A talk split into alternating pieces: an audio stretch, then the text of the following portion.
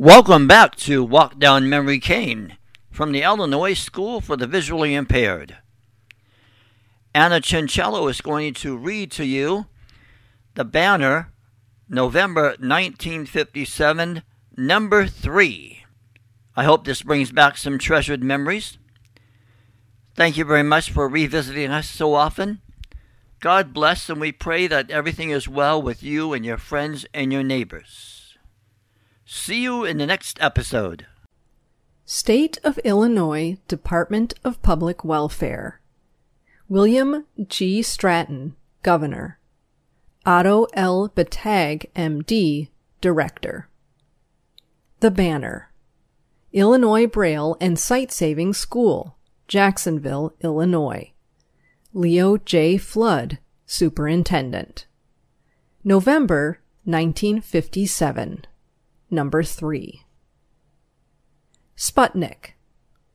On October 4, 1957, the Soviet Union sent up an Earth satellite. This was the first man-made satellite ever to be sent into outer space. This satellite is 23 inches in diameter and weighs 184 pounds. It rose to an altitude of 560 miles and travels at the speed of 18,000 miles per hour. It is capable of making a trip around the world within 96 minutes.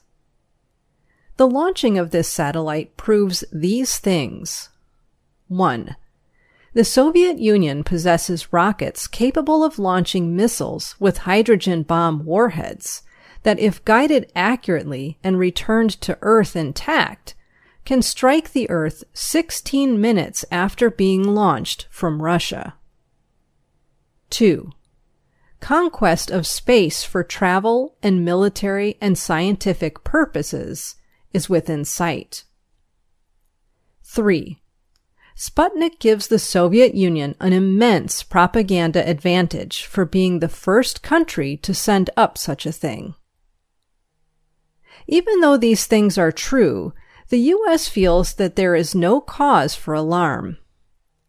Perhaps you are wondering why the U.S. lost the race for being the first country to send up a satellite. One thing for sure is that the United States could have had a satellite up months ahead of the Russians if the U.S. program had had high priority and would have been connected with the country's program of ICBM missiles. The Navy, Army, and Air Force were summoned to a meeting in 1955 to decide which branch of service was to be responsible for the perfection of a satellite. It was given to the Navy, who estimated that they could build one for $10 million. Later, they raised the cost to $250 million the Navy has been working on a satellite called the Vanguard, the launching of which is scheduled for the early part of 1958. The U.S. Vanguard is 20 inches in diameter and weighs only 21 pounds. The Navy says that it will be able to reach an approximate altitude of 300 miles. Another question that might rise in your mind is could the Russians use a satellite to deliver an H bomb attack against the United States? The answer to this question is no. Even if the Russians did put up a satellite big enough to drop an H bomb from, it would continue to orbit around the Earth like the satellite, because it would also be traveling at 18,000 miles per hour. And if it happened to slow down and fall, it would disintegrate while passing through the Earth's atmosphere. Coming events November 15th, Variety Show. November 23rd, Wrestling season starts. Around the World in 50 Minutes. On Wednesday, November 6th, in assembly, we had the pleasure of going around the world in 50 minutes vicariously with Dr. Alpha Appleby. His travel talk was extremely interesting. Dr. Appleby went to a savings and loan convention in Stuttgart, Germany, by way of the Orient, instead of the usual direct way of transatlantic flight.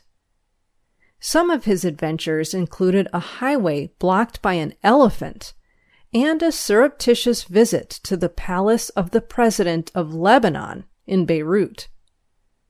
Fifty minutes seemed like a short time to enjoy the fun of Dr. Appleby's company, and we hope that he will return for another interesting talk.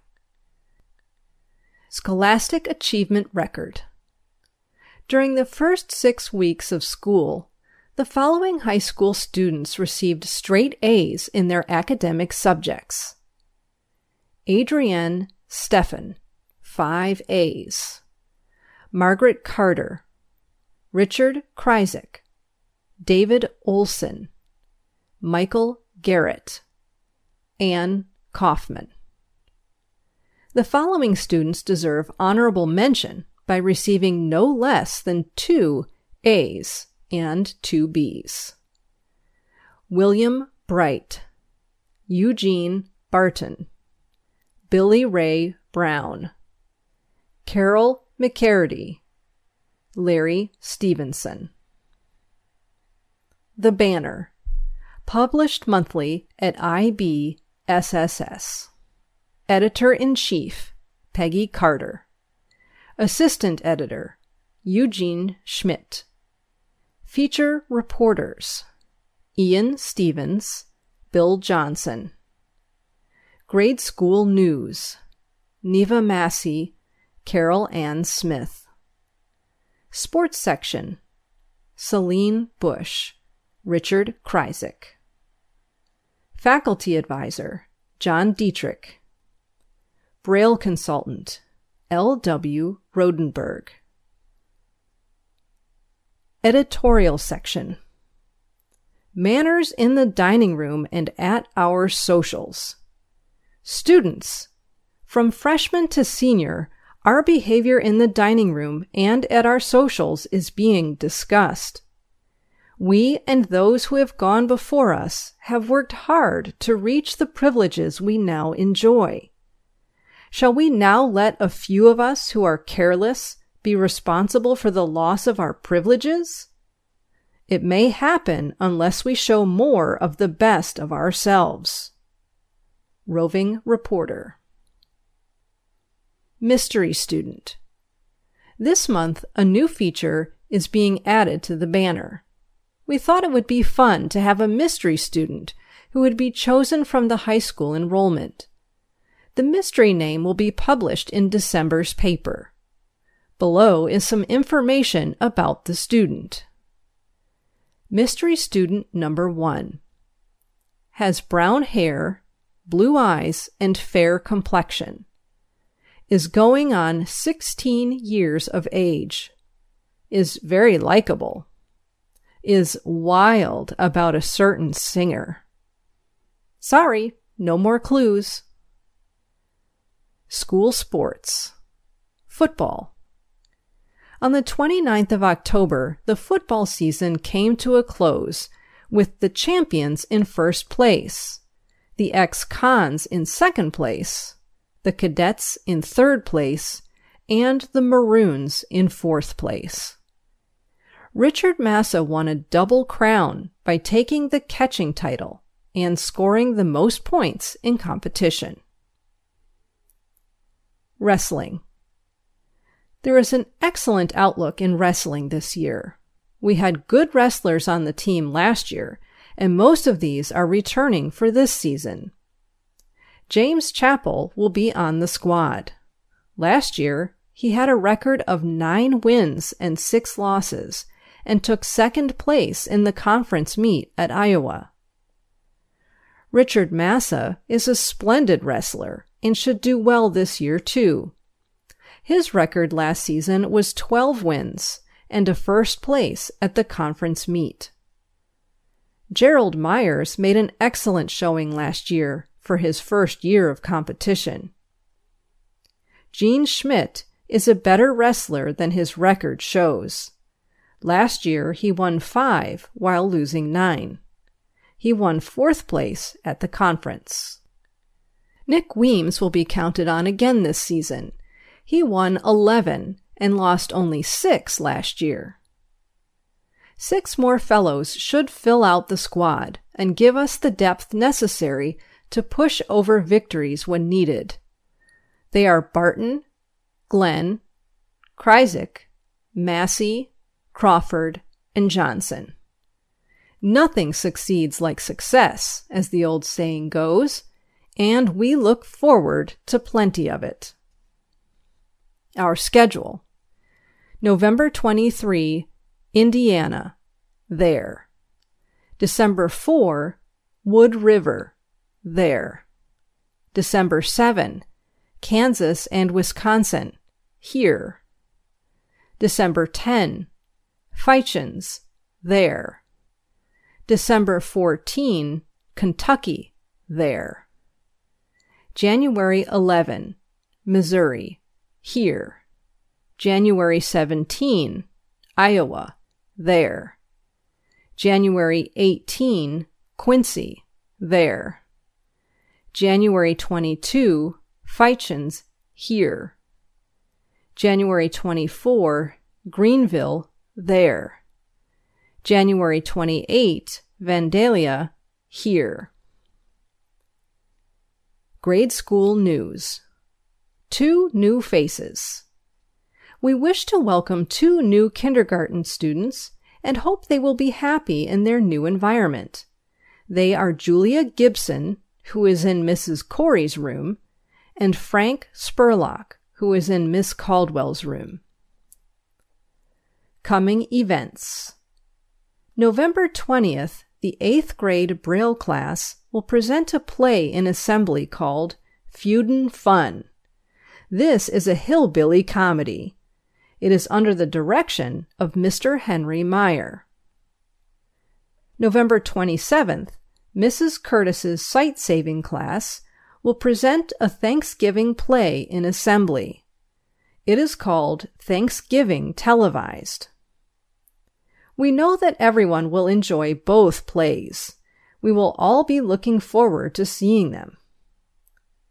Rita Cunningham's parents raised beautiful sunflowers that get about 10 feet tall. One day she brought a head of a sunflower to class to show the interested students in her fifth grade class. The head of the sunflower was huge. Many people were amazed at the size of it. The children enjoyed eating the goodies and the seeds. They tasted like unsalted nuts and were shaped like grains of corn. These fascinating and delicious seeds are used by Russia and other countries. They are thought more beneficial than soybeans. November birthdays. These are the children in the grade school who have or have had birthdays in November. Norman Bolton was 15 on November 4. Charlotte Dillon celebrated her seventh birthday on November 5th. She had cake and chocolate milk for refreshments. The class also received favors. Carolyn Myers was 9 on November 7. Alan Dudley was 6 on November 12. On November 14, Catherine Cox will be 7, Ronald Price will be 9, and Brenda Willis will be 14. Gary Wilson will be 7 November 15. On November 18, Kenny Shad will be 9, Michael O'Brien will be 10, and Patty Giles will be 12. Marlene Daniels will be 11 November 25. On November 29, Nick Franzen will be 12, and Larry Rogers will be 13. In last month's edition, we made some errors. We are sorry if we moved your birthday ahead or back a little. Also, we are sorry if we made you too old or too young. Two children who were left out in the October birthdays were Jerry McBride and Susie Scott. We hope both of you had a very happy birthday. A Cocker Named Inky, continued from October issue. Mr. Granning planned to enter all three dogs. Now came a time, all work, no play, for Inky. She practiced every day. The Springers resented her, but they didn't show it much. The big day came. All three dogs jumped into Mr. Granning's car, and they and Mr. and Mrs. Granning were off to the field trials. When they got there, it was almost time to begin. Will the Springer Spaniels come forward? a judge called. Mr. Granning, with Ginger and Dusty leashed, walked to the position. Inky stayed with Mrs. Granning. Her whole body quivered with excitement, but she finally sat down in the grass and waited for Mr. Granning. After a long time, Mr. Granning came back with his gun and the two dogs at his heels. He was frowning. Dusty didn't flush a bird, and Ginger felt stubborn, he growled as he walked over to Inky. You are our only chance, Inky, he said. You must show you're worth something. Then the cockers came forward. Mr. Granning held Inky's leash while the black dog quivered with excitement. At go! All the cockers started off in a long run. The men kept them leashed for a time, then released them. Inky shot out like a bullet. Out in front of her master she ran. But suddenly, without warning, a thorn popped up. It was too late to stop. Inky's right front foot was cut open. She stumbled and fell. She struggled to her feet and ran on, but it was too late again. The whistle blew. Mr. Granning and Inky went sadly back to the car. So the time went on. At the end of the trials, Pistol was the winner. I'm sorry, said a judge, but there's one more pheasant out in some bush. We didn't put it there. It just happened to be there. Will one of you offer to get it? Pistol will get it, said the winner's owner. Pistol was a red cocker, and he was a bigger dog than Inky. Pistol's master surveyed the trail ahead. It was a mass of briars and bushes. He led Pistol to an opening. Go on, boy, get going, he said. The big cocker moved in, then backed out. No amount of coaxing would make Pistol start through the tangle. Since no other dog could get through there, a judge said, I say Pistol's the winner. I'll give the hundred fifty dollars to anyone who can get their dog through there. Pistol's owner laughed. Inky stood up and tugged at her leash. What's the matter, Inky? You can't get through that king sized briar patch, said Mr. Granning. But he stepped up and said, Inky and I will try. They moved into position. Go, said Mr. Granning. He took her leash off. Inky moved in, then backed out, but moved in again and kept on pushing through. She tripped and a thorn cut her eye a little. A briar caught her tail and she wriggled away. A thorn went into her foot and she started limping. Yet Inky was making it. A piece of glass cut one paw and a thorn ripped one ear she struggled on. Then she saw the pheasant. She left the tangle of briars and thorns behind. There was a rifle shot, and the bird fell. Without a command, Inky went to pick up the bird.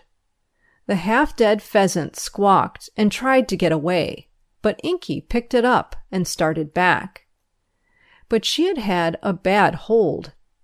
Yet one rule stuck in her mind never drop your bird. And she wouldn't. Slowly back through the tangle and brush Inky came, with a loose hold on the fluttering bird. The crowd of people watching were silent. They couldn't believe such a cocker could do this. On came Inky. When she was out of the brush, she went to Mr. Granning and laid the bird at his feet. Then she dropped in the grass, for she had endured pain and suffering. Mr. and Mrs. Granning hugged and petted her, and the crowd went wild. People kept shouting, Give it to the cocker, Inky! A vet was among the people in the crowd. He stepped forward. Take the dog to your car, he said. I can doctor her a bit here. But before he went to the car, Mr. Granning, carrying the champion Inky, walked forward to receive the money. Pistol's owner gave it to him, saying, You deserve it. When Mr. Granning and Inky reached the car, the vet was there. He had some of his medicine with him, for every year he figured he was needed, in case a dog was hurt. After the vet had doctored Inky's wounds, they set off for home with Ginger, Dusty, and the champion, Inky. Cheryl Peterson, 6th grade Braille. Thanksgiving Alphabet T is for turkey with fan tail spread. H is for harvest with wheat for our bread. A is for apples that are good to eat. N is for nuts that are also a treat. K is for kindness, which we all should show. S is for skills that the pilgrims did know. G is for grain in the fields so gold. I is for Indians so brave and bold. V is for vessel, the Mayflower by name. I is for independence they showed when they came. N is for November, so bright and gay. G is for giving, thanks for this happy day. Cheryl Peterson, 6th grade, Braille class.